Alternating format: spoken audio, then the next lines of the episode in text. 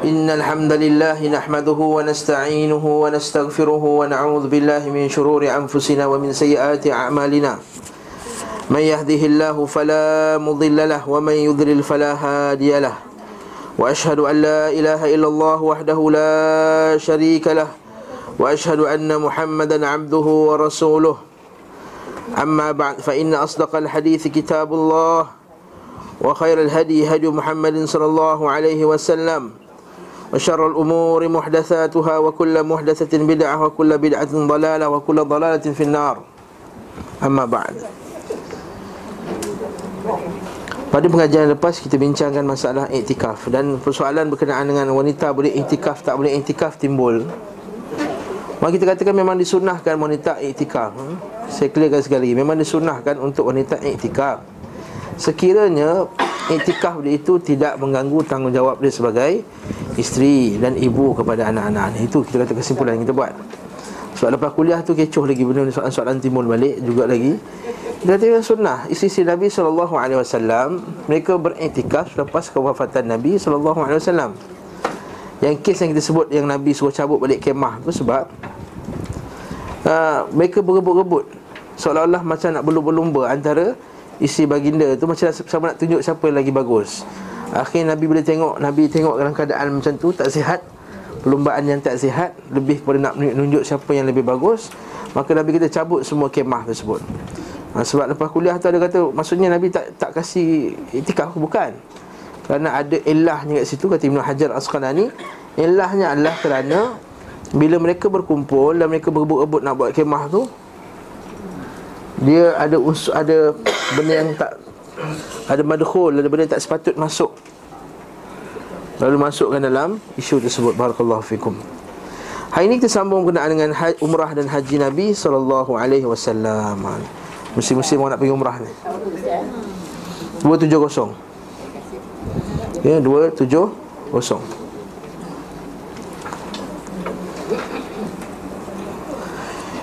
Rasanya tak perlu kita huraikan maksud haji, maksud umrah tu semua, semua makruf. ha, Tak perlu kita huraikan haji dari segi bahasa, haji dari segi syarak, apakah wajib haji ni wajib. Itu semua kuliah-kuliah yang lain kita akan bincangkan, kuliah fiqah dan lain-lain. Kata penulis rahimahullahu ta'ala, kata al-imam Ibn Qayyim rahimahullahu ta'ala, i'tamara sallallahu alaihi wasallam ba'da al-hijrati arba'a umar. Nabi sallallahu alaihi wasallam sesudah hijrah, Nabi berumrah sebanyak empat kali. Cuma mereka khilaf, adakah sebelum Nabi hijrah ada ada buat umrah ke tidak? Sebagai ulama' kata ada, Nabi pernah buat umrah sebelumnya. ha. Sebagai kata tidak, tak sabit dari Nabi sallallahu alaihi wasallam. Ada hadis daripada riwayat Tirmizi, Nabi pernah umrah dua kali sebelum uh, haji, dua kali sebelum hijrah dan sekali lepas hijrah. Tapi hadis tu tak Tak sahih, tak sabit. Okey. Dan semua umrah Nabi sallallahu alaihi wasallam berlangsung di bulan Dhul Qa'idah. Maksudnya bulan Dhul Qa'idah bulan apa ni? Bulan-bulan Bulan-bulan haji.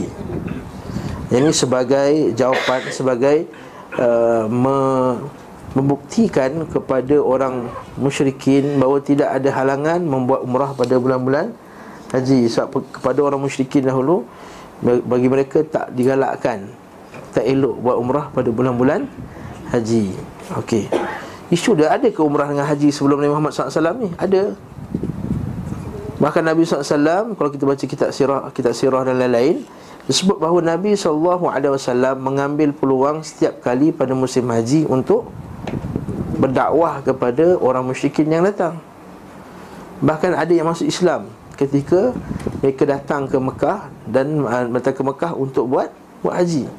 Namun ketika itu haji mereka bercampur dengan syirik dan khurafat lah. Ha, seperti kata Allah Ta'ala dalam Al-Quran, "Wa makana du'a'ahum indal bait illa muka wa tasdiyah." Tidaklah ibadah mereka itu di sisi rumah Allah Ta'ala melainkan siul-siulan dan tepuk-tepukan tangan. Ha, mereka bertepuk-tepuk tangan, bersiul-siul macam perbuatan sebahagian orang tarikat zaman sekarang ni. Mereka bersiul-siul dan meniup-niup tangan, eh, menepuk-nepuk tangan ketika beribadah. Mungkin kata itu adalah perbuatan orang musyrikin dahulu. Maksudnya ibadah haji dan umrah ni dah ada sejak zaman Ibrahim lagi, Nabi Ismail alaihi salam alaihi masalam. Maka lepas tu perbuatan haji dan umrah tu telah dicampur dengan perbuatan bid'ah, khurafat dan syirik. Faham tak? Okey, lepas tu bila Nabi sallallahu alaihi wasallam buat pada bulan Dhul Qa'idah, maka mereka seolah-olah kata uh, seolah-olah jawapan kepada orang musyrik, mereka tak digalakkan buat umrah pada bulan-bulan haji. Yang pertama, umrah Nabi sallallahu alaihi wasallam adalah umrah Hudaybiyyah, iaitu umrah beliau sallallahu alaihi wasallam yang pertama yang berlangsung pada tahun ke enam Hijrah. Ketika Nabi sallallahu alaihi wasallam mimpi rindu sangat dekat Makkah, nak pergi Makkah, akhirnya Nabi pun bersama dengan para sahabatnya pergilah. Dalam keadaan bukan nak pergi berperang, pedang semua diletakkan, bersarung apa semua, dalam keadaan semua bawa binatang, dalam keadaan bukan macam nak pergi perang lah. Tetapi pada setengah jalan saat itu beliau sallallahu alaihi wasallam dihalangi oleh kaum musyrikin untuk sampai ke Ka'bah. ha, Dia Suhail bin Amr, Suhail masa dia belum Islam lagi, dia pun telah dihantar berjumpa dengan Nabi sallallahu alaihi wasallam. Maka di, Nabi dihalang, tak dibenarkan masuk ke Makkah. Yang kita kata tahun tu lah yang berlakunya perjanjian Hudaybiyyah tu, kan? Pada tahun tu juga berlakunya uh, perjanjian Bai'atur Ridwan, sumpah Bai'atur Ridwan, yang di mana para sahabat ni bila uh, Nabi sallallahu alaihi wasallam hantar Uthman bin Affan untuk berbincang dengan orang musyrik, orang musyrikin Makkah, maka keluarlah keluar berita apa? Uh, khabar angin mengatakan bahawa Uthman bin Affan dibunuh. Lalu para sahabat radhiyallahu taala anhum semua berangkat janji sumpah setia untuk membela kematian Uthman bin Affan, yang Allah Taala puji, laqad radhiyallahu 'anil mu'minina idh yubayyi'unaka tahta asy-syajarah wa 'alima ma fi qulubihim wa anzala as-sakinata 'alaihim. Allah Taala dalam Quran, maka Allah Taala telah redha kepada orang mukmin yang telah mengambil perjanjian di bawah pokok tahta syajarah. Lepas tu Allah Ta'ala radhiyallahu, Allah Ta'ala telah redha kepada mereka. Nanti kita kata orang sahabat dia boleh dapat gelaran radhiyallahu an, wa alima ma fi qulubihim, Allah Ta'ala tahu hati mereka tu benar-benar beriman, wa anzala sakinata alaihim, Allah Ta'ala telah menurunkan ketenangan kepada kepada mereka. Tahu kisah dengan tahun enam Hijrah tu. Lepas tu bila terbukti bahawa Uthman bin Affan tidak tidak dibunuh, maka orang musyrikin hantar pula wakil Suhail untuk berbincang dengan Nabi sallallahu alaihi wasallam, buat satu perjanjian yang kita panggil perjanjian Hudaybiyyah. ha, Semua tahu kisah perjanjian tu. Kalau kita ngaji, mesti kita lalu bab tu, bab yang sangat penting, yang dimana pada tahun tersebut Nabi sallallahu alaihi wasallam tak boleh buat umrah kerana Nabi qada pada tahun depan. Lepas tu orang Islam yang datang ke Mekah tidak dipulangkan, orang Mekah datang ke Madinah dipulangkan balik. Maka berlakunya perjanjian uh, penggencatan senjata selama beberapa sepuluh tahun dan seterusnya, seterusnya. Masa itulah ketika perjanjian tu ditulis bismillahirrahmanirrahim. Orang musyrikin kata bismillahirrahmanirrahim kami tak kenal, ar-rahmanirrahim ni kami tak kenal, yang kami tahu Allah Ta'ala kami kenal, ar-rahmanirrahim kami tak kenal. Betul Allah Ta'ala jawab Al-Quran, awidu Allah, awidu ar-rahman, kamu suruh Allah ke, kamu suruh ar-rahman ke, semuanya sama. Lepas tu berlaku perjanjian tu bismillahirrahmanirrahim. Inilah perjanjian di antara Muhammad Rasulullah dengan Suhail bin Amr. Maka tulis kat situ pula, Suhail kata mana boleh kalau kami beriman bahawa kau ni Muhammad Rasulullah, kami dah ikut engkau lah. Jadi buang Rasulullah tu. Bila buang Rasulullah tu, Ali radhiyallahu anhu enggan untuk padam. hmm. Enggan untuk padam Rasulullah. Tapi Nabi kata tunjukkan kat mana, maka Nabi pun padam. Sebab Nabi sallallahu alaihi wasallam kan ummi, Nabi tak erti membaca dan tak menulis, ikut pendapat yang lebih rajih, lebih kuat. Maka kat situ berlakulah perjanjian terus dan seterusnya. Yang ketika itu ramai yang tak puas hati, Umar al-Khattab tak puas hati. Lepas tu bila berlakunya, lepas Umar al-Khattab dah berlakunya, Uthman dah wafat seterusnya, maka Umar al-Khattab bila dia berkata kepada pengikut ataupun rakyat dia ketika, dia kata kalau agama ni dengan pemikiran, panggil akal, kalau kita ikut akal, kita tak menang Islam ketika perang Hudaybiyyah. Sebab Umar al-Khattab tak setuju dengan perjanjian tersebut. Tapi disebabkan mereka patuh kepada wahyu, akhirnya Allah Ta'ala beri kemenangan kepada umat Islam dengan pembukaan kota Makkah. Inna fatahna alaika fatahan mubina liyaghfira laka ma taqaddama min dhanbika wa ma ta'akhkhar. Ta'ala kata dalam Quran tu, dalam surah Al-Fath tu, kami telah menjanjikan bagi mereka kemenangan pembukaan kota Makkah. Kota Makkah tahun ke berapa? Tahun ke lapan. Tahun ke enam Nabi dihalang buat umrah. Lepas tu turunnya surah yang mengatakan bahawa Mekah ni akan di ditawan. Sebab tu Nabi sallallahu alaihi wasallam yakin dengan perjanjian Hudaybiyyah tu, walaupun nampak tak tak adil. Betul kita tuan-tuan rahimakumullah, kita faham maksud ini pelajaran yang sangat besar bagi kita bahawa tak semestinya apa yang mata kita nampak adil dia akan memberi tak adil dekat kita. Kadang orang nampak syarak, kenapa lah syarak mesti tak adil, perempuan dapat sikit lebih dari orang lelaki. Kenapa perempuan semain belakang, orang lelaki semain depan? Kenapa orang lelaki dapat jadi imam, perempuan tak dapat jadi imam? Sedangkan yang lelaki tu baca bukan betul sangat pun. Contohnya, contoh, nampak tak? Kenapa perempuan nak kena kahwin, nak kena ada wali? Sekarang perempuan ni pandai, ada P H D apa semua. Lelaki yang hantu-hantu mak rempit boleh kahwin, kahwin tak ada tak ada wali. Nampak tak? Ha, ini yang di yang di apa? Tak sebut nama. Ya. Ada satu hamba Allah Taala ni dia dalam Facebook dia apa semua. Yang sistem Islam ni geng ni. Hmm? Petikaikan benda-benda macam ni, barakallahu fikum. Ha, bertikaikan fatwa-fatwa berkenaan dengan wanita dan lain-lain. Dia, dia anggap bahawa apa yang mata nampak adil. Sedangkan kalau kita ikut syarak, dan syarak itu adil, dan kita walaupun tak nampak pada kita adil, insya-Allah Allah Taala bagi kemenangan pada umat pada Islam. Bagaimana Umar al-Khattab kata, kalau kami dulu pakai akal, kami dahulu tolaklah perjanjian Nabi sallallahu alaihi wasallam. Jadi kita taat patuh pada perintah Nabi sallallahu alaihi wasallam. Ini berlakunya ha, haji, uh, umrah yang yang pertama. Maka kat situ terhalang oleh kaum musyrikin, tak dapat pergi. Maka Nabi sallallahu alaihi wasallam menyembelih haiwan korban, dan di tempat mereka ditahan kaum musyrikin di Hudaybiyyah. Beliau sallallahu alaihi wasallam para sahabatnya mencukur rambut serta tahallul dari ihram mereka. Pada tahun tersebut, pada tahun itu beliau sallallahu alaihi wasallam kembali ke Madinah tanpa meneruskan perjalanan ke Makkah. Dalam peristiwa ni bagi kita satu pengajaran berkenaan dengan al-ihsar. Betul ihsar tak? Siapa yang nak pergi haji? Ha, tak nak mengaku tu, nak tahu kena tanya. Aha. Aha.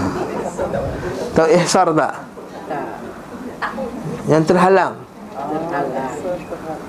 Takkan tak tak tak, tak nak aja. Kalau katakanlah kita dah, dah niat ihram, kemudian kita terhalang tengah jalan, apa kita kena buat? Ha, bayar dam kan? Mesti buat apa?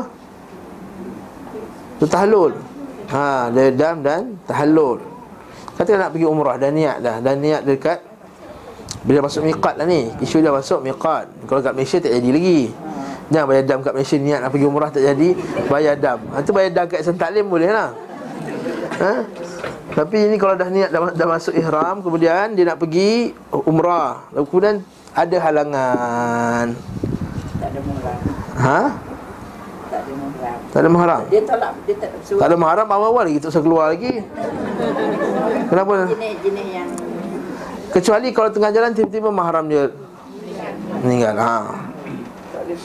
Ha, terhalanglah. Contohnya.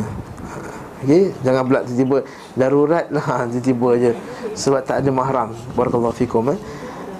Okey, patah balik cerita tadi. Maka terhalang, katakan ada musuh ke, ke apa ke, masuk hospital ke, sakit ke, apa ke, maka dia tahallul. Tapi dia kena bayar dam. Dia kena sembelih seekor kambing tu. Nabi sallallahu alaihi wasallam sembelih. Nabi sembelih. Itu dia panggil ihsar. Jadi ni umrah pertama. Jadi umrah pertama ni kita boleh katakan tak jadilah. Umrah yang tak Tak jadi. Okey, yang kedua, umrah al-Qadiyyah.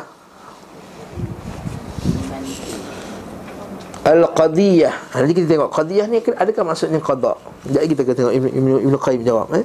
Pada tahun yang berikutnya, sebab dalam perjanjian tu mereka benarkan Nabi sallallahu alaihi wasallam pergi ke tahun yang seterusnya, tahun ketujuh Hijrah. Beliau sallallahu alaihi wasallam masuk Mekah dan tinggal padanya tiga Tiga hari. Memang syarat orang musyrikin kasih tiga hari sahaja. Kemudian beliau sallallahu alaihi wasallam keluar sesudah menyempurnakan umrahnya. Hmm. Yang ni lah, pada tahun yang kedua ni lah yang Nabi sallallahu alaihi wasallam patah balik, pergi, masuk-masuk je Nabi apa? Nabi lari Tiga round. ha, Dia ingat orang, orang Islam ni lemah.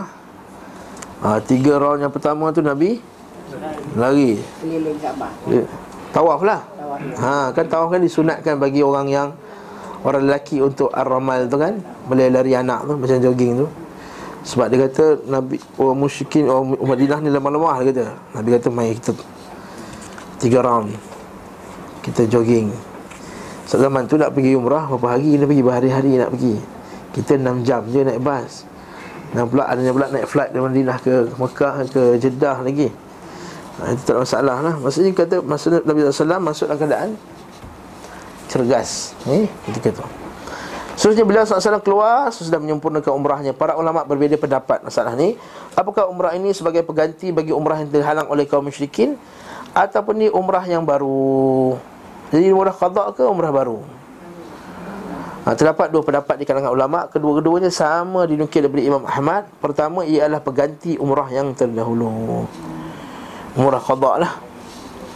Ini ala mazhab Abu Hanifah rahimahullahu ta'ala. Kedua, bukan sebagai pengganti. Pendapat kedua kata bukan pengganti. Ini adalah pendapat Imam Malik rahimahullahu ta'ala.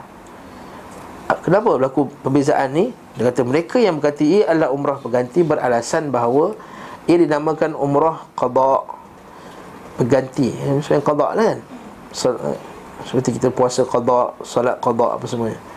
Penamaan ini tentu mengikuti hukumnya. Kelompok yang tidak sependapat berkata qada di sini berkata dalam perkataan muqadah, iaitu memutuskan. Sebab beliau sallallahu alaihi wasallam memutuskan bagi penduduk Mekah untuk menyetujuinya. Maksudnya Nabi buat keputusan. Sebab berlaku pada tahun yang keenam tadi tu, bila Nabi sallallahu alaihi wasallam kata kamu semua tahallul, semua tak nak ikut. Maksud tu semua macam terkejut dan tak nak ikut Nabi cakap. Macam kenapa ni? Semua diam. Sampai Nabi tension, Nabi pergi ke Ummu Salamah. Dia kata, Ummu Salamah kan, isteri Nabi. Maka kata, apa semua bahawa diorang semua tak nak ikut cakap aku ni? Nabi marah, Nabi murka. Bila Nabi murka, Ummu Salamah kata, ya Rasulullah, kau buat dulu, kau buat dulu, nanti insyaAllah orang semua ikut. Maka Nabi pun buat dan semua ikut. Ha, sebab mereka tunggu bukan sebab mereka nak lawan Nabi. Faham ni? Se- mana tahu Nabi bagi can juga untuk teruskan. Ha, ya, orang nak pergi umrah kan? Macam katakan kita tengah tengah jalan, tiba-tiba nak pergi umrah, perasaan dah penuh nak pergi umrah, tiba-tiba tengah tengah jalan kena halang. Macam mana kan? Betul tak? Kita bukan tengah tengah perjalanan, tiga hari lima hari sebelum pergi dah tak fokus dah kerja. Betul tak? Nak pergi umrah kan? Nak pergi umrah, beg dah keluar dah. Mak saya nak pergi umrah seminggu, beg dah susun dah, kata, eh? Awalnya mak takut-takut tak sempat kan? Nak cek barang mana yang tertinggal kan? Kita punya perasaan nak pergi umrah tu kan? Excited. Sebab memang doa Nabi Ibrahim lah, waja'al af'idatan nas tahwi ilaih. Ya Allah, aku jadikanlah hati manusia ini terpaut dekat Mekah. Memang macam tu nak pergi umrah ni kan? Jadi betul tak sahabat tadi bila dah terhalang, maka dia kata kenapa ni macam tunggu dulu, mana tahu Nabi bagi can nak pergi sekali lagi. Akhirnya Nabi pun tahallul dan semua ikut. Maksudnya dia kata umrah ni muqadah, bukannya qada. Muqadah maksudnya ialah umrah yang di mana Nabi memutuskan supaya semua kena uh, yang yang first dulu tu semua kena tahallul. Okey, bukan qada dalam erti berganti. Oleh kerana itulah umrah ini namakan umrah al-qadiyah. Ha, itu bukan qada, qadiyah, keputusan. Mereka berkata pula mereka yang dihalangi oleh kaum musyrikin pada umrah Hudaybiyyah berjumlah seribu empat ratus orang. Dengar ni. Namun tak semuanya turut bersama Nabi sallallahu alaihi wasallam pada umrah al-qadiyah. Jadi kalau kalaulah qada, mesti semua kena kena pergi. Ha, itu isu dia. Sekiranya umrah ini sebagai pengganti, tentu tak seorang pun di antara mereka yang tidak turut serta. Pandangan ini lebih benar sebab Rasulullah sallallahu alaihi wasallam tidak merintahkan mereka untuk bersamanya pada umrah. Okey, berkata As-Sahihain, nota kaki bawah tu kan, dinamakan umratul qada kerana ia merupakan keputusan yang disepakati antara beliau sallallahu alaihi wasallam dengan kaum Quraisy. Bukan bererti qada pengganti bagi umrah yang mereka terhalang masuk Makkah. Sebab umrah itu tidak rosak sehingga harus diganti. Bahkan ia sudah dianggap sebagai umrah yang tak dianggap sebagai umrah yang sah. Oleh itulah para sahabat menghitung umrah Nabi sallallahu alaihi wasallam sebagai empat kali.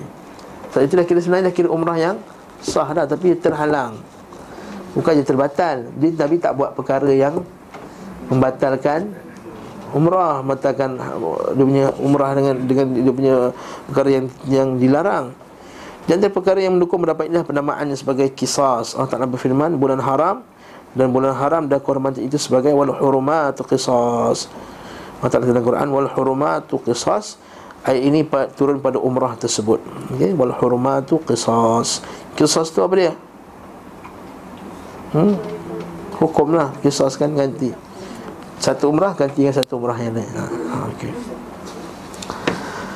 Okey, seterusnya yang ketiga umrah beliau sallallahu alaihi wasallam dengan Nabi buat sekali dengan haji. Umrah yang Nabi buat sekali dengan haji. Jadi kita akan tengok Nabi buat haji tamattu' ke Nabi buat haji qiran. Ha. Yang jadi isu. Setiap kali nak masuk haji kan datang orang tanya, ustaz, Nabi buat haji tamattu' ke Nabi buat haji qiran? Ha, satu yang standard orang tanya. Yang kedua orang akan tanya mana afdal, haji tamattu' ke haji qiran? Ha, soalan yang sama akan diulang-ulang setiap tahun. Saya harap yang datang kelas Jumaat lepas habis tajuk ni nanti jangan tanya saya lagi. Ha, saya tengok je muka-muka ni tengok. Ha, okey. Hmm. Soalan selalu berulang. Dia macam soalan masa bulan puasa lah. dua puluh ke lah ni? lapan. Ha, nak qada ke perempuan haid? Kena qada, kena bayar dam ke, dia kena bayar kafarah ke tak bayar? Okey. Barakallahu fikum, tak apalah. Okey. Tak boleh tanya, tak ada, tak salah tanya. Lepas habis kelas pun boleh tanya, banyak kali pun boleh. Jawab tak tentu lagi. Yang keempat, umrah beliau. Jadi umrah ketiga nanti kita akan tengok nanti macam mana Nabi sallallahu alaihi wasallam buat, iaitu saat beliau mengerjakan haji qiran, haji dan umrah sekaligus. Seolah-olah Ibn Qayyim nak bagi tahu, awal-awal lagi dia bagi tahu bahawa Nabi sallallahu alaihi wasallam buat haji qiran. Haji qiran ni apa? Apa? Pendekkan hari. Hmm. Itu istilah bagi travel, pendek hari tu. Haji qiran ni apa? Ha, umrah dengan haji sekali. Maksudnya kalau dia masuk je Mekah tu, dia niat umrah dengan haji, dia tak boleh buka-buka lagi tahallul dia tu. Tak boleh tahallul selagi tak habis haji hari ke tiga belas ataupun hari ke dua belas. Itu haji qiran. Haji ni dia buat dalam tiga bentuk. Satu, haji tamattu'. Haji tamattu' iaitu dia pergi buat umrah dulu, masuk-masuk tawaf, lepas tu sa'i. Lepas tawaf, lepas sa'i, dia pun tahallul. First round dia tahallul. Jadi biasanya kalau orang datang yang K satu, eh, K T satu ni, ha, dia buat ni lah. Dia buka langsung selama dua puluh hari tu dia tunggu lah, tiga puluh hari kadang-kadang. Bila nak haji ni kan dia tunggu kan, ha? Itu haji tamattu'. Kemudian pada hari nak pergi haji tu, pada hari haji bawa niat haji balik, dia pun pakai ihram balik macam biasa, start balik mula. Itu haji tamattu'. Itu haji qiran, dia masuk ke umrah, dia niat terus labbaika hajjan wa umrah. Haji niat, niat haji dan umrah. Maka dia masuk tawaf, dia sa'i apa semua, lepas tu dia tak boleh tahallul. Dia kena masuk terus hari haji, lepas tu habis semua. Hmm, lepas haji habis, daripada nafar awal ke nafar thani ke, maka baru lepas tu dia boleh tahallul yang sempurna habis. Satu lagi haji ifrat. Haji ifrat ni tak niat umrah langsung, terus buat haji terus. Hari ke lapan terus, sembilan terus. Ha, dia cuma buat tawaf apa tawaf qudum je, tawaf masuk je. Itu biasanya orang ifrat ni orang yang duduk dalam Mekah biasanya, ataupun orang nak cepat sangat. Hmm. Ha? Ha, biasanya last-last ni biasanya dia buat haji ifrat. Okey. Itu cerita dia. Nanti kita akan tengok. Yang keempat pula umrah dari Ji'ranah, iaitu ketika Nabi keluar pada Perang Hunain. Bila balik Perang Hunain tu, Nabi singgah kat Ji'ranah, dan Nabi pun niat ihram, masuk Mekah balik. Okey. Jadi pada tahun pembukaan kota Mekah tu, pada tahun ke lapan. Eh, ya ke? Kan, tahun ke lapan kan? Ha, tahun ke lapan. Ha, Perang Hunain. Sebab Perang Hunain lepas pembukaan kota Mekah. Okay? Tahun ke lapan ya. Sebab tahun ke sembilan dah haji dan seterusnya. Okey, dalam As-Sahihain, dalam Sahih Bukhari dan Muslim, dari Anas bin Malik radhiyallahu anhu, beliau berkata Rasulullah sallallahu alaihi wasallam umrah empat kali. Semuanya terjadi di bulan Dhul Qa'idah, kecuali umrah yang dilakukan bersama hajinya. Okey. Umrah dari Al-Hudaybiyyah pada bulan uh, pada masa Hudaybiyyah tu, perjanjian Hudaybiyyah tu di bulan Dhul Qa'idah.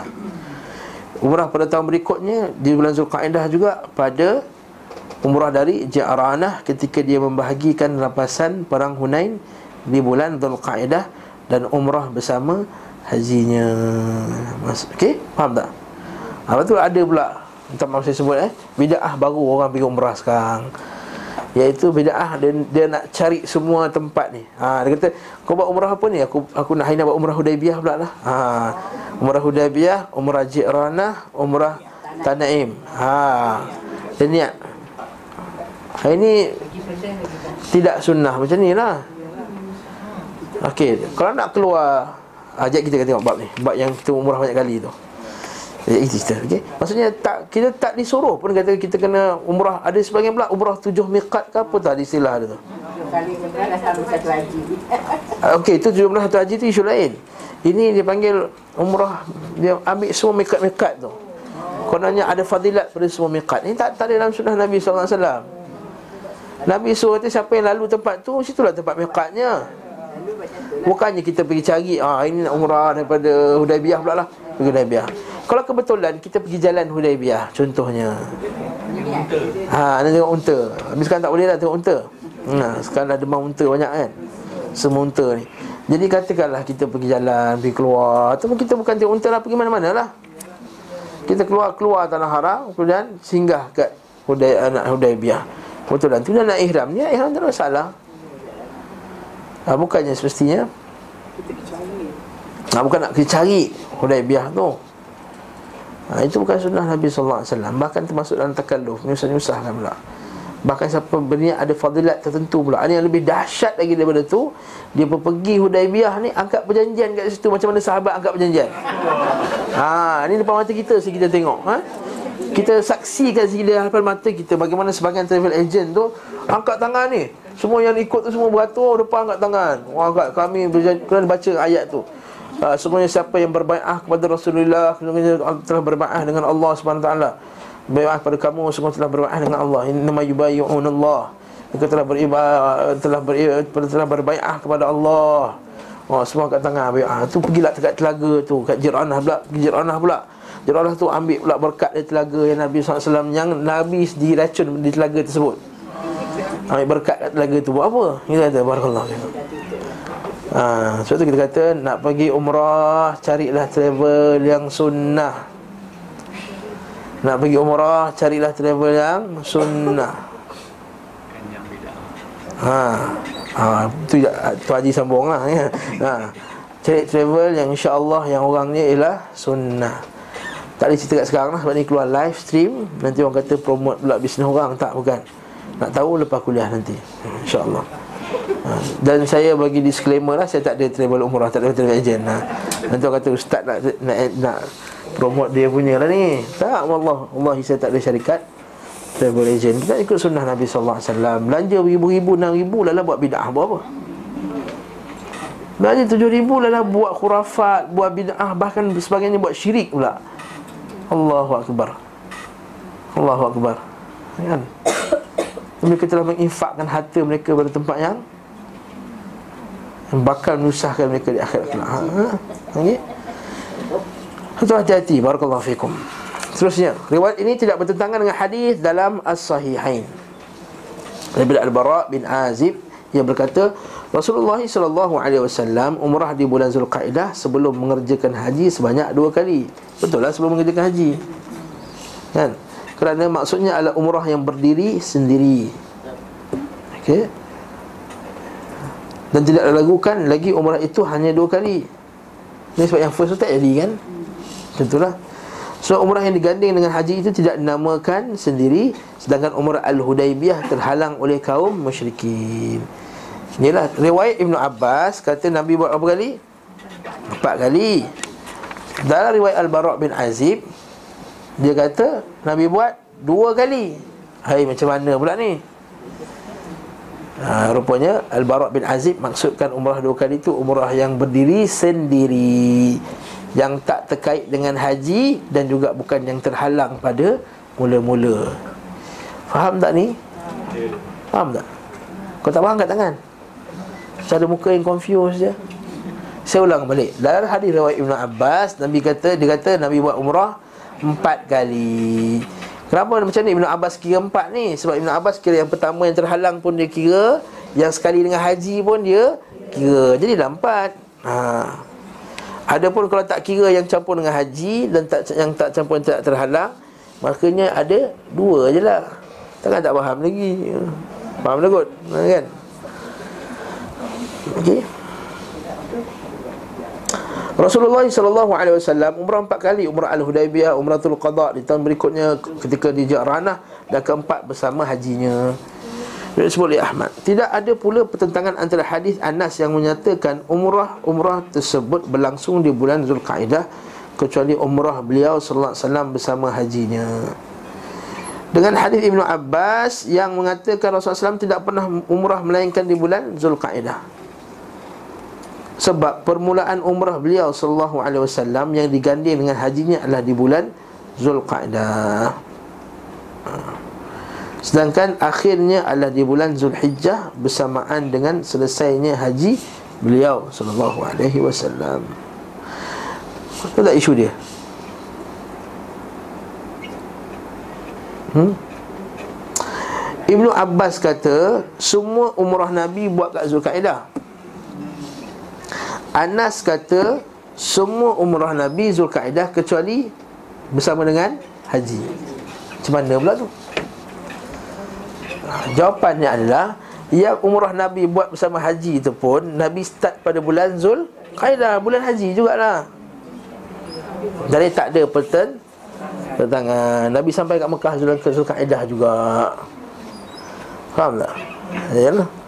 Ada pernyataan Ibn Umar, sesungguhnya Nabi sallallahu alaihi wasallam umrah empat kali, salah satunya di Rejab.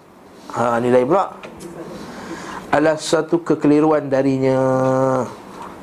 Aisyah berkata ketika pernyataan itu sampai kepadanya, ah, ni Aisyah kata, rahimallahu Aba Abdurrahman, semoga Allah Ta'ala merahmati Abu Abdurrahman. Semoga Allah Ta'ala merahmati Abu Abdurrahman.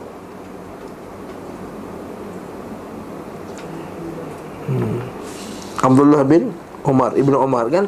Abdullah bin Umar ni gelarannya, kunyahnya Abu Abdurrahman, sebab nama anaknya Abdul Rahman. Ibnu Umar namanya Abdullah bin Umar, Abu Abdul Rahman kunyahnya Abu Abdul Rahman. Jadi kemungkinan Ibnu Umar ni tersilap, salah sangka. Lalu Aisyah kata semoga Allah Ta'ala merahmati dia. Semoga Allah Ta'ala merahmati dia. Rasulullah sallallahu alaihi wasallam sekali-sekali tidak pernah melakukan umrah melainkan beliau saksikan. Dan beliau sallallahu alaihi wasallam tidak pernah umrah di bulan Rejab. Kita baca nota kaki bawah tu. Muslim menambahkan Ibnu Umar mendengarkan perkataan Aisyah dan beliau tidak mengatakan tidak atau ya. Dia diam. Bila Aisyah tegur balik dan kata semoga Allah Ta'ala merahmatilah Ibnu Umar ni, Nabi sallallahu alaihi wasallam tak pernah buat umrah Rejab. Semua umrah aku, aku nampak. Semua umrah Nabi aku nampak. Lalu dia kata semoga Allah Ta'ala merahmati Abu Ibn Umar, dia silap. Bila Ibn Umar dengan Aisyah kata macam tu, dia pun diam. Perkataan menyaksikan maksudnya turut bersama Nabi sallallahu alaihi wasallam, menyatakan hal itu sebagai mubalaghah, ungkapan berlebihan dalam menisbahkan lupa kepada Ibn Umar. Nak kata Ibn Umar ni lupa lah. ha. Imam Nawawi rahimahullah berkata sikap diam Ibn Umar atas pengingkaran Aisyah menunjukkan perkara itu samar bagi dia. ha. Kan bila Aisyah tegur dia, tegur kenyataan tu, membetulkan kenyataan tu, Ibn Umar diam. Seolah-olah dia pun, oh, oh lah, begitu ke tak, betul ke tak. ha. Macam kita semayang lah, kan. Lepas tu imam terlupa surah, lepas tu ada orang tegur, lepas tu kita betul ke tak ni, betul ke tak. ha, Ikut je lah. So kita pun tak ingat hafalan kita kan. Macam itulah. Atau dia lupa, atau dia ragu. Sementara Imam Al-Qurtubi berkata sikap Ibn Umar yang tidak mengingkari Aisyah menunjukkan bahawa dirinya keliru, atau dia meralat perkataannya. ha, Dia rasa diri dia keliru. Okey. Faham tak? Alhamdulillah. Selesai. Jadi betul, kalau kita baca hadis Nabi ni, kita kena kumpulkan sama-sama, dengar. Ini baca satu hadis, lepas tu kata ada pertentangan di antara hadis Nabi sallallahu alaihi wasallam. Maklumat tak betul. Lihatlah para ulama hadis ni, ingatan mereka tak kuat, dan pumpang-pumpang ini orang yang ngaji tak tak, tak betul, lepas tu tunjuk hebat dekat dalam Facebook. Hmm, seperti budak, ada satu budak muda, budak bodoh ni, ngaji tak nak. Sama je dia kata hadis Nabi sallallahu alaihi wasallam ni, apa, Abu Hurairah ni tak tak ada credibility untuk meriwayatkan hadis dan lain-lain apa semua. Gila mamat ni, budak universiti pun tak habis, ngaji para ulama pun tidak, tiba-tiba duk bincang-bincang dekat Facebook kat orang awam, mengatakan kita ni hadis tak boleh pakai sebab Abu Hurairah masuk Islam lambat. Lepas tu macam mana dia pula boleh hafal hadis yang banyak? Eh, ya Allah, ada pakai logik dia. Kalau sampai kat sana taklim ni, kita belasah dia kat sini. Bila saya tengah Ustaz Ali, belasah dia. Ha? Sebab kurang hajar tu, keluarkan kenyataan dengan cara kurang hajar pula tu. Tak ada pula nak tangkap orang mangkuk-mangkuk macam ni. Ustaz-ustaz ni pergi tangkap. Ha, tu program ni. Ha, ha, sabar-sabar, eh? Macam tak, tak baca, eh? Sabar. Allah musta'an, Allah musta'an. Beriwayat mengenai riwayat Ad-Darqutni dari Aisyah radhiyallahu anha pula, dia berkata, aku keluar bersama Rasulullah sallallahu alaihi wasallam pada suatu umrah di bulan Ramadan. Ha, macam mana pula ni? Beliau sallam tidak berpuasa sedang aku berpuasa. Beliau sallam meringkaskan salat sedang aku mengerjakan secara tamam. Bukan utuh tu, tamam. Kita pernah lalu hadis ni, ingat tak? Kes salat musafir dulu. Aku berkata, ayah dan ibuku sebagai tebusan, engkau tidak berpuasa dan aku berpuasa. Engkau meringkaskan salat dan aku mengerjakan salat. Beliau menjawab, engkau telah uh, tamam. Beliau sallam bersabda, engkau telah melakukan yang baik, wahai Aisyah. Hadis ini keliru sebab Rasulullah sallallahu alaihi wasallam tidak pernah umrah di bulan Ramadan. Keliru, dia bukan Aisyah yang keliru, yang perawi itu yang keliru, tersilap. Sementara umrah beliau sallallahu alaihi wasallam diketahui secara pasti tentang jumlahnya dan waktu-waktunya. Ya, rekod sejarah tu kita kata antara kelebihan sirah Nabi sallallahu alaihi wasallam ialah sirah Nabi ni, seperti kata Syekh Manak Qattan, dia kata seumpama alat benda yang telah di, diletakkan di bawah lampu. Macam bahan, bahan, bahan apa? Bahan kaji dekat makmal tu.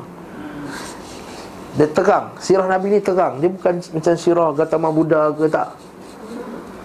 Betul? Dia bukan macam sirah, hatta sirah Nabi Isa pun kita tak tahu detail. Sirah Nabi sallallahu alaihi wasallam ni kita tahu detail dan dia tak direkodkan langsung dalam mana-mana kitab sirah yang mengatakan atau kita hadis yang menunjukkan dia Nabi sallallahu alaihi wasallam umrah pada bulan Ramadan. Cuma satu riwayat Darqutni ni, ini adalah keliru. Statement ni Ustaz, beliau hmm. tidak berpuasa bulan Ramadan, tapi statement tu mengatakan musafir, musafir, musafir, ah, musafir. Lepas tu dia kata Nabi sallallahu alaihi wasallam solat kasar, aku solat penuh. Nabi tak puasa, aku puasa. Ayah, ya. Ini yang jadi isu itu yang kita bincangkan panjang dalam bab salat qasar dan jamaah itu. Okey, Rasulullah sallallahu alaihi wasallam, Aisyah sendiri telah berkata Rasulullah sallallahu alaihi wasallam tidak pernah melakukan umrah melainkan pada bulan Dhul Qa'idah. Bertentangan dengan riwayat Aisyah yang lain. Jadi dalam kaedah ni, bila nampak bertentangan ni, maka kita kata yang yang yang rajih. Okey, kita baca nota kaki lima ratus sebelas tu. Dia ada huraian yang cantik. Dia kata Darqutni dari Jarul Al-A'la bin Suhail bin Amr Rahman bin Aswad, dari bapaknya dari Aisyah. Pernyataan penulis Ibn Qayyim di atas ditanggapi Ibn Hajar dalam kitab Al-Fath. Seolah-olah Ibn Hajar tak setuju dengan kata Ibn Qayyim yang kata uh, riwayat ini ada kekeliruan. Ibn Hajar dia defend riwayat ni. Okey, tapi macam mana eh? Bahawa mungkin lafaz pada bulan Ramadan itu berkaitan dengan kalimah aku keluar, yang maksudnya adalah safar untuk Fathu Makkah, pembebasan kota Makkah. Sebab keberkatan terjadi di bulan Ramadan. Ha. Dan tahun itulah Nabi sallallahu alaihi wasallam melakukan umrah dari Al-Ji'ranah. Akan tetapi yang umrah itu berlaku pada bulan Zulqaidah, tapi yang keluar itu pada bulan Ramadan. Ad-Darqutni meriwayatkannya juga melalui sanad lain daripada Ala bin Zuhair tanpa menyebutkan pada sanad dari bapaknya, tidak perlu disebutkan pada lafaznya pada bulan Ramadan. Tapi yang rajihnya, wallahu alam, yang tak sahih. Sebab itu ada kekeliruan. Okey. Ustaz, kalau umrah kalau umrah dalam bulan Ramadan tu tak ada tak tak ikut macam sunnah Nabi lah. Tak ada hadis Nabi sallallahu alaihi wasallam. Nabi sebut al-umratu fi Ramadan kal haji ma'i. Ha. Ha. Siapa yang buat umrah pada bulan Ramadan seumpama berhaji bersamaku. Yes, hadis itu sahih. Ha, InsyaAllah pada ada isu dia. Pada ada isu dia. Ha. Cuma uh, kita katakan aman afdal. Ha, aman afdal. Buat umrah pada bulan haji ke umrah pada bulan Ramadan? Ha. Dan Nabi pernah buat ke umrah pada bulan Ramadan? Jawapannya Nabi tak pernah buat. Kemungkinan Nabi tak buat pada bulan Ramadan, tak buat pada bulan Ramadan sebab Nabi nak meringankan pada umatnya. Sebab kalau Nabi buat mesti ramai berpusu-pusu nak buat pada bulan Ramadan, dan semua tahu bulan Ramadan ialah bulan yang kita lemah kan, tak makan, tak minum apa semua. Nak sebab dah petang lagi kalau orang tu dalam Makkah, kalau dia duduk penuh Makkah dia tak boleh buka puasa. Orang luar boleh datang dia buka puasa tu tak? Dan kalau dia duduk lama pula kat Mekah, biasanya orang pergi umrah Ramadan duduk lama. Bila duduk lama tak dianggap sebagai musafir, dia mukim. Jadi dia tak kena, dia kena buka puasa, dia umrah pada keadaan susah kan, dahsyat. Jadi mungkin sebab Nabi sallallahu alaihi wasallam tak buat pada bulan Ramadan sebagai rahmat ke atas umatnya, walaupun dia galakkan. Walaupun Nabi kata siapa yang buat umrah pada bulan Ramadan seperti haji bersamaku. Bagus, satu hebat lah tu. Hebat, jadi tak ada masalah. Jadi, lepas tu kata kalau kita baca risalah-risalah uh, daripada para ulama' kita, bila disebut apakah antara benda yang afdal dibuat pada bulan Ramadan adalah buat umrah. Ada perkara yang afdal dibuat pada bulan Ramadan adalah buat umrah. Nah, seterusnya, tidak ada perbezaan bahawa umrah beliau sallallahu alaihi wasallam tidak lebih dari empat kali. Sekiranya beliau sallallahu alaihi wasallam umrah di bulan Rejab, saya jumlahnya lima kali. Dan jika beliau umrah di bulan Ramadan, tentu jumlahnya menjadi enam kali. Kalau dikatakan salah satunya di bulan Rejab, salah satunya di bulan Ramadan, dan selebihnya di bulan Zulqa'adah, tapi hal ini tidak pernah terjadi. Ada yang terjadi adalah umrah beliau sallallahu alaihi wasallam di bulan Zulqa'adah, seperti dikatakan oleh Anas, Ibn Abbas dan Aisyah. Abu Dawud meriwayatkan dalam sunannya dari Aisyah radhiyallahu anha bahawa Nabi sallallahu alaihi wasallam umrah di bulan Syawal. Kenyataan ini bila accurate, mungkin yang dimaksudkan adalah umrah dari Ji'ranah ketika beliau sallallahu alaihi wasallam keluar di bulan Syawal. Akan tetapi beliau ihram pada bulan itu di bulan Dhul Qa'idah. hmm. Ada satu umrah, ada satu riwayat kata Nabi buat umrah pada bulan Syawal, bukan Syawal, sebab Nabi keluar pergi Ji'ranah tu nak pergi perang tu pada bulan Syawal, tapi beliau masuk ihram tu pada bulan Zulqa'adah. Jadi istilah lah, ini istilah. Ha, okey. Umrah bagi yang masuk ke Mekah. Itu kan tajuk ni. Kau bagi masuk.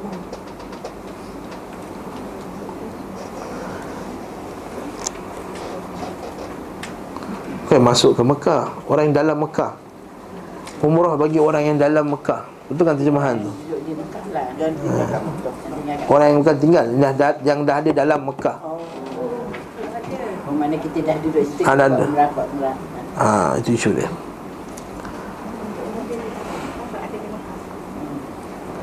Umrah maksudnya kita tu umrah sekali lagi bila kita dekat Mekah. Ha. Dah kan kita buat kita umrah ni, kita buat umrah masa kita sampai, betul tak? Faham kan? Kita, kita semua nak pergi umrah kan. Jadi atau yang katakanlah yang belum pergi pun, nanti kita naik flight, dah sampai flight dah kita pergi Mekah, pergi Jeddah, sampai ke Jeddah, sampai Mekah. Mekah tu kita buat umrah dulu. Lepas tu kita pakai kain ihram, telang flight apa semua. Maksudnya dah buat umrah, dah habis, dah tahallul, dah cukur kepala semua habis.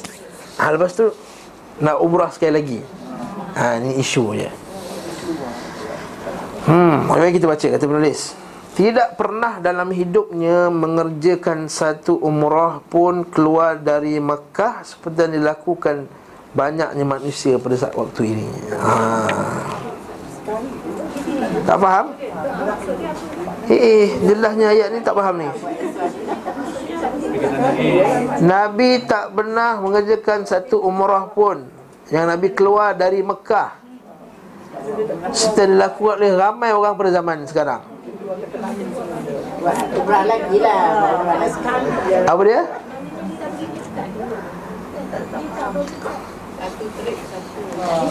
Naik sampai, naik terbang, naik bas. Hmm, okey, masuk dalam, check in hotel. Okey, Hilton, masuk Hilton turun bawah. Gede gede gede gede umrah. Bawa labbaik Allahumma labbaik wa sa'i apa semua, cukur rambut. Okey, keluar masuk hotel. Bang bang, buat umrah yang kali kedua pula. Ha. Tu besok pagi pergi cari bas kan.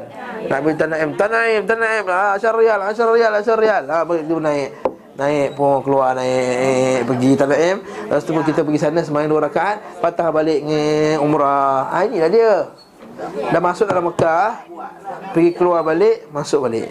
Nabi tak buat. Ha, Nabi tak nak buat macam tu. Ha.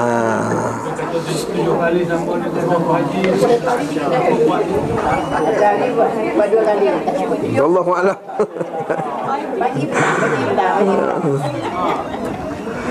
Wallahu a'lam bis-shawab.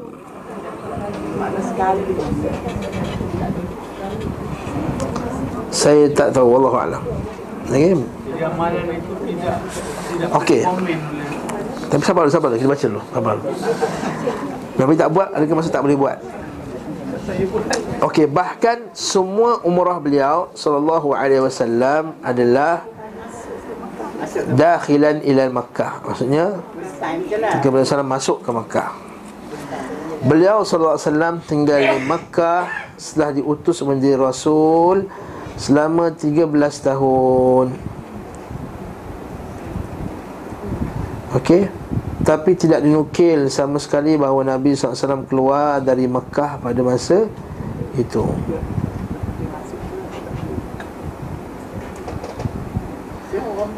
Okey. Umrah yang dikerjakan Rasulullah sallallahu alaihi wasallam dan disyariatkannya adalah umrah bagi yang masuk ke Mekah, bukan umrah bagi yang berada di Mekah lalu keluar keluar wilayah haram untuk umrah. Tidak ada yang mengerjakan sedemikian di masa beliau sallallahu alaihi wasallam kecuali Aisyah seorang diri di antara sekalian banyak orang bersama beliau sallallahu alaihi wasallam saat itu.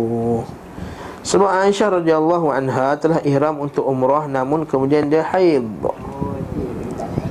Ha, asalnya nak buat tamattu. Aisyah nak buat tamattu, lepas tu haid. Bila haid, Nabi kata tukar niat, pakai buat haji qiran. Buat haji qiran. Aisyah kata semua suai hibat dia, isi-isi lain, dia punya madu-madu yang lain dapat dua, dapat umrah dengan haji sekali. Dia tak puas hati. Aisyah radhiyallahu anha tak puas hati. Yalah, jadi dia kata dia pun nak buat. Nabi kata pergilah, pergi dengan adik anak adik kau Abdul Rahman, teman. Teman untuk keluar pergi ke Tanaim. Sebab Nabi Tanaim pun teman. Ni nak jauh-jauh tak nak bawa mahram.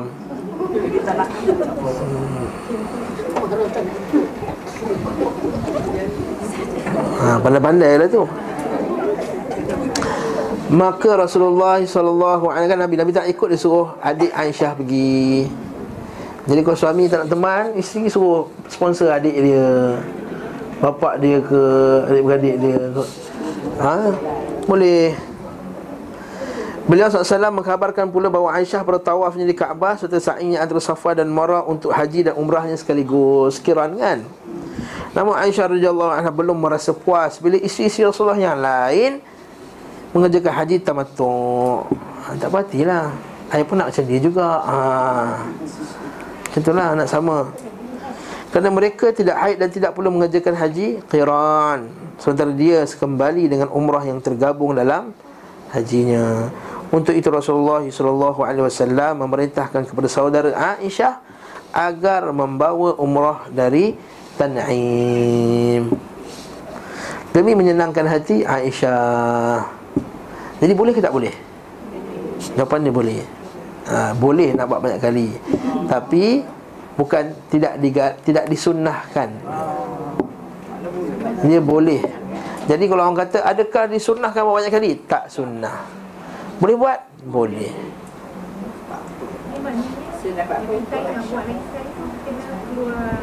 Memanglah kalau Tanaim dah. Itu memang itu amalan orang selalu buat sekarang. Maksudnya Nabi tak buatlah pergi Tanaim. Nabi tak buat banyak kali. Ha, kecuali kalau dia keluar, ada urusan kat luar, masuk balik, baru Nabi buat. Jadi mana yang lebih patut kita ikut? Nabi, Nabi lah, tak syak lagi Nabi sallallahu alaihi wasallam lah. Ha. Jadi kita buat sekali tawaf, bahkan kita tawaf sunat banyak-banyak. Itu yang kita buat. Itu yang afdal. Tawaf sunnah, bukan tawaf bin Daud.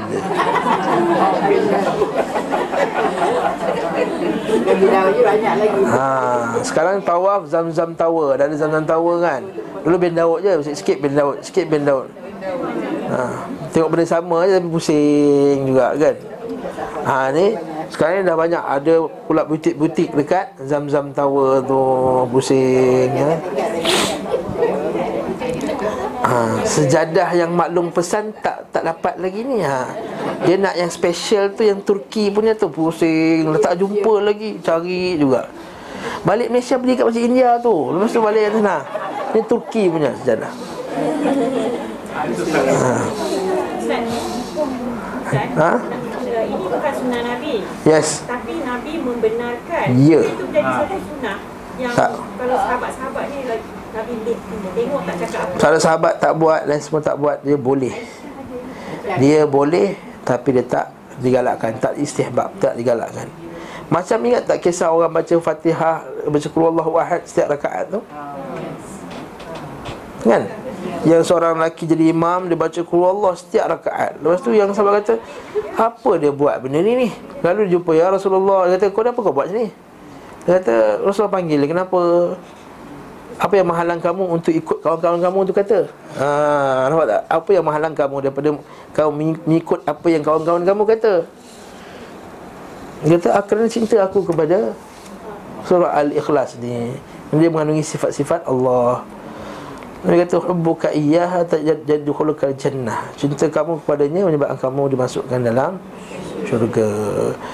Tapi kita baca buat macam tu tak? Nabi buat macam tu tak? Sahabat buat macam tu tak? Tak. Ha, jadi boleh. Jadi boleh. Boleh. Tak sunnah. Boleh. Tak sunnah. Jadi kita ambil jalan tengah, iaitu kalau uh, kalau lama, maksudnya kita buat yang paling baik yang sekali itu. Tapi kalau kita nak buat untuk orang lain contohnya, ha, boleh lah. Nak buat untuk orang lain, ha. Ha, kita buat berkali kita ni, ha, Pak Long kalau tak sihat, tak sihat, tak dapat pergi umrah, dia dah nazar dah, ha, buatkan untuk dia. Kita buat untuk dia, ha, itu boleh lah, boleh. Tapi tak sunnah. Saya saja kita buat tujuh kali, ha, itu tak sunnah. Tak ada sunnah. Ikut sunnah tu lebih, lebih afdal. Kalau ikut sunnah dengan benda yang boleh, mana lagi afdal? Itu sunnah lah. Bahkan kalau Ibn Taymiyah pula, pada Ibn Taymiyah dalam majmuk fatawan, dilukil pula daripada sebahagian salaf yang mereka tak suka perbuatan tersebut. Dia kata buang masa. Ha, pergi dah masuk sedangkan afdal ni kamu tawaf je. Tawaf sunat. Ha. Nak pula sebagai wanita ni nak pergi seorang-seorang pula, tak ada dengan teman. Suami dia dah malas, buat sekali cukup lah. Kan? Bukan malas, suami nak ikut sunnah. Ha. Betul ayat tu. Suami nak ikut sunnah, buat sekali je lah. Kata awak tak ikut saya, saya pergi sendiri. Lala pergi sendiri, hilang. Hmm. Tapi salah ke Ustaz kan? Macam daripada hotel tu kita pergi ke masjid, uh, pergi sendiri. Nah, hotel ke sini dah dekat dah, atau tempat kita mukim. Bila Tanaim dah keluar tu, dah, dah keluar kawasan musafir lah.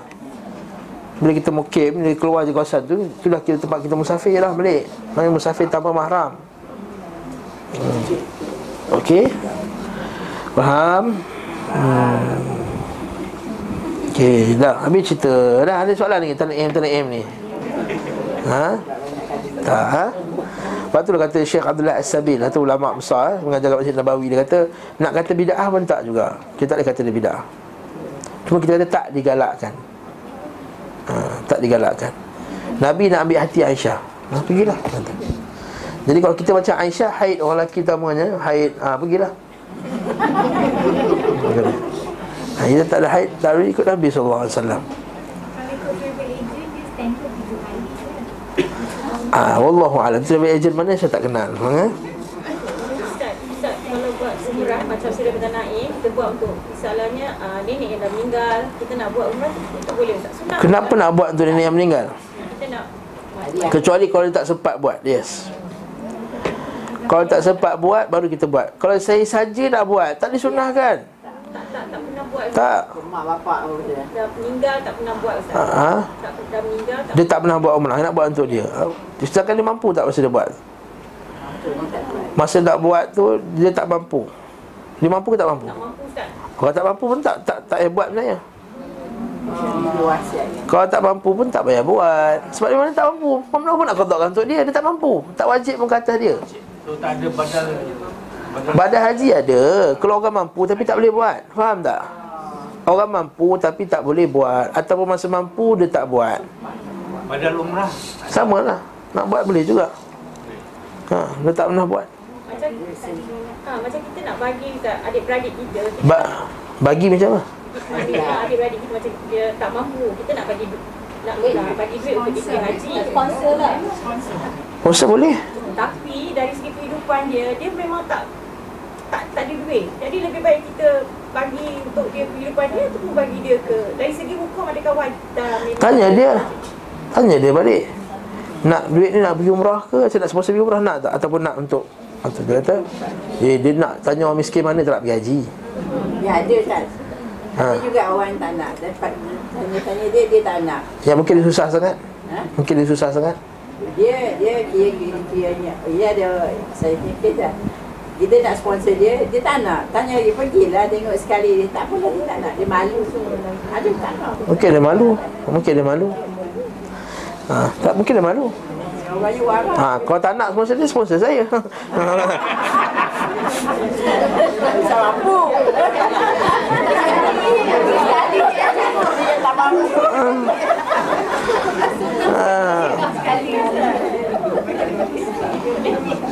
Imam Nawawi kata harus memberi hadiah kepada orang yang mampu.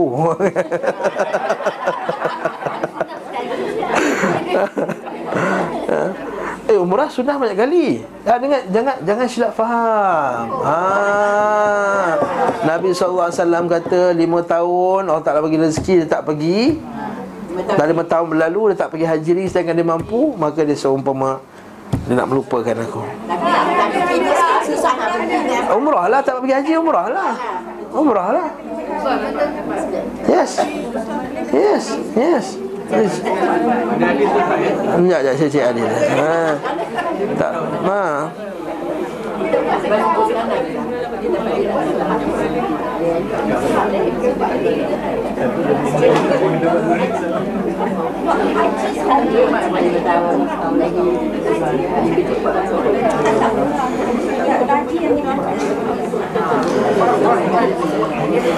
Sabar.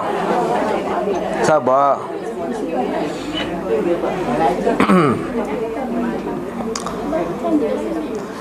Soalan, kaifa nafhamu al-hadith al-mawjud fi sahih al-targhib wal-tarhib lil-Albani wa huwa hadith qudsi wa yaqulu Allah ta'ala man a'tahu Allah as-sihha wa lam yazur bait Allah kulla khamsa kulla khamsi sana kulla khamsa sanawatin fa huwa mahrum. Hal yuqsadu al-hajju awil umrah am al-kilahuma? Mada nafham minal hadith? Soalan dia, bagaimanakah kita menghadapi satu hadith, memahami satu hadith yang yang ada dalam kitab Sahih At-Targhib wa Tarhib oleh Al-Albani rahimahullahu ta'ala. Dan hadith ni hadis kursi. Allah subhanahu wa ta'ala telah berfirman, telah berkata, man a'tahu Allahu sihha, siapa yang Allah Ta'ala bagi kesihatan, walam yazur baitallah, dan tidak memziarahi baitullah setiap lima tahun, fawa mahrum, maka dia terhalang dari kebaikan. Macam mana nak nak memahami hadis ini? Okey. Daripada Abi Sa'id Al-Khudri hadis tersebut, dan nas lain pula daripada hadis Sa'id Al-Khudri bahawa Nabi sallallahu alaihi wasallam telah berkata, Allah subhanahu wa taala telah, telah berfirman, inna abdan, seorang seorang hamba, sa ashahtu lahu jismahu, aku telah sihatkan jasadnya, jasad, badan dia, dan aku telah meluaskan rezekinya. Lalu lima tahun dan dia tidak pergi umrah, haji, tak pergi ke rumah Baitullah, ilayya la mahrum, maka terhalang dari kebaikan. Hadis riwayat Al-Baihaqi dan Abu Ya'la. Sebahagian ulama menghukum hadis tersebut sebagai dhaif. Ha, okey. Tetapi sebahagian pula seperti Ibn Hibban dan Syekh Albani mengatakan hadis itu sahih. Ha. Ada sebagai ulama mengatakan mengatakan bahawa makna hadis ini ialah haji dan umrah.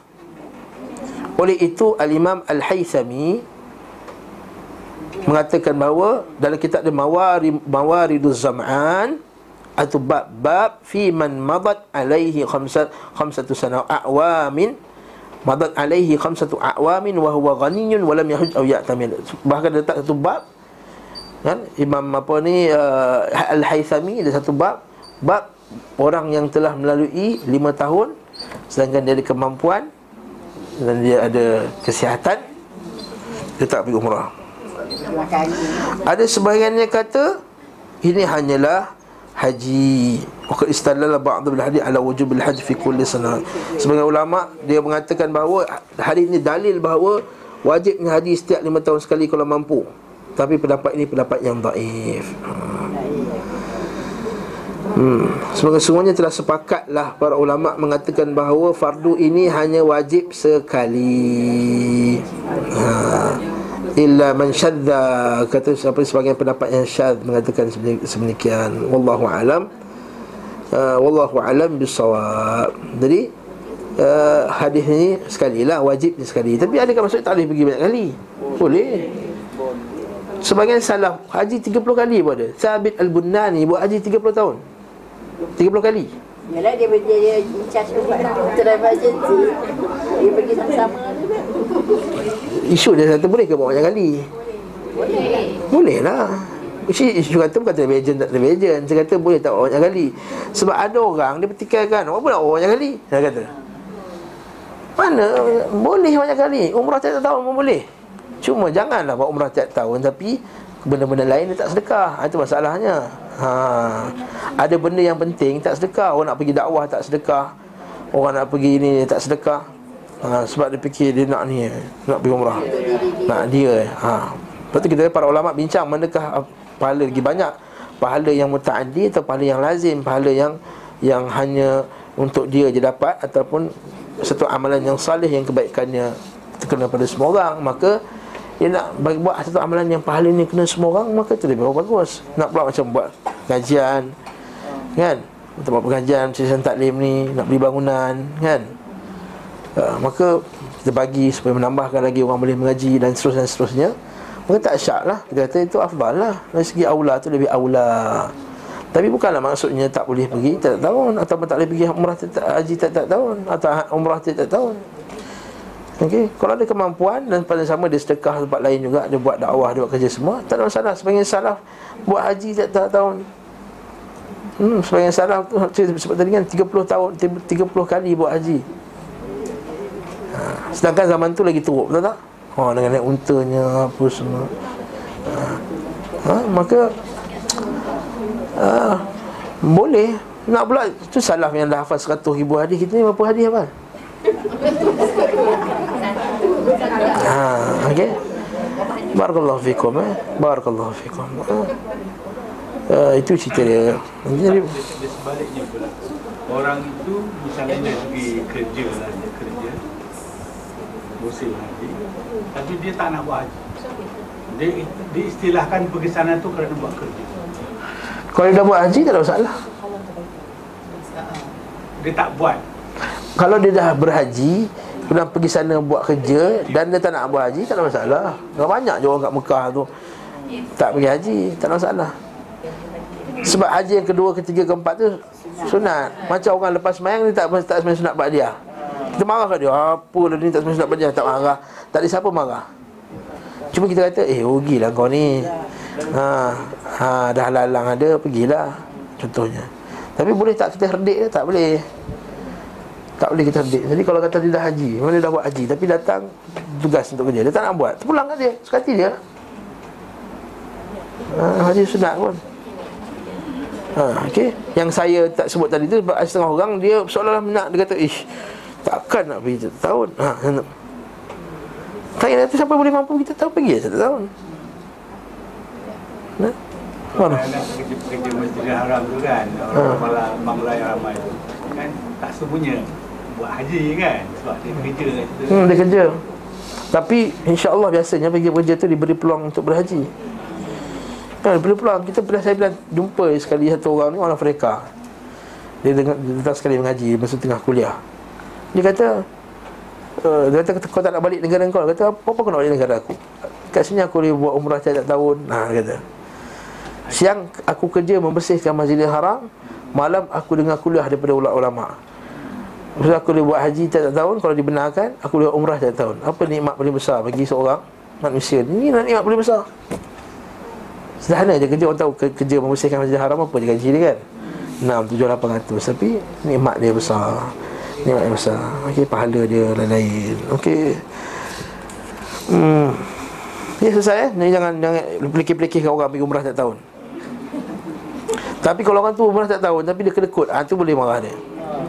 Kedekut tak hidung masin, nak sedekah pun susah nak bagi. Ha, tapi umrah tak tahun, nak pergi umrah yang seven star apa semua. Ha, ha. Itu boleh. Ha, itu kita bolehlah kita nak mak cakap kat dia, tegur dia. Ha, nasihat dia, bukan marah, nasihat. Sayang ni. Dia eh? tak boleh pergi haji. Dia nak pergi haji, so tak tahan. Tak ada giliran dia lagi. Dia boleh pergi orang macam lagi kau. Dia macam uh, dia tak ada kemampuan lagi. Dia nak pergi umrah banyak kali, pergilah. Tapi bila terpanggil ni haji, dia kena pergi haji lah. Dia ada kemampuan, cuma tak sampai giliran dia. Ha, boleh, nak pergi setahun, pergilah. Ya, tak ada masalah. Sebab dia tak kena panggil, tak dapat tak dapat dia, peluang. Bukan dia tak nak pergi, dia terhalang.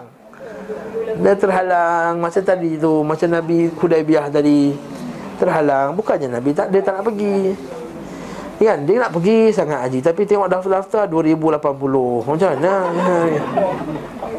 Ha, bukan berapa kan, dua ribu berapa tiga puluh kan. dua ribu tiga puluh lebih, ada yang dua ribu empat puluh, macam yang baru daftar hari ni. Jadi Allah, hai. Sebab dulu tak tahu kena daftar kan. Kita tengok Allah lama. Kita pula tak ada kemampuan. Nak pergi ikut muasasah juga, nampak murah subsidi punya. Maka tak dapat pergi. Jadi orang pergi umrah, pergilah umrah. Macam mana? Hmm. Okey. Tapi janganlah dah mampu tapi nak pergi umrah je, umrah sunat je. Itu tak boleh. Itu macam orang sembahyang sunat tapi tak sembahyang wajib. Macam mana? Kan? Macam macam saya kata, ustaz kalau dia tak bayar zakat dia, tapi dia suka sedekah. Macam itulah. Orang suka sembahyang sunat tapi tak sembahyang wajib. Eh? Qiyamul lail buat, sembahyang duha buat, apa semua. Fardu tak sembahyang. Umrah beliau sallallahu alaihi wasallam di bulan-bulan haji. Sikit lagi lah. Oh, Rasulullah sallallahu alaihi wasallam masuk Makkah pasca hijrah, ha, sebanyak lima kali. Lepas hijrah Nabi masuk Makkah lima kali.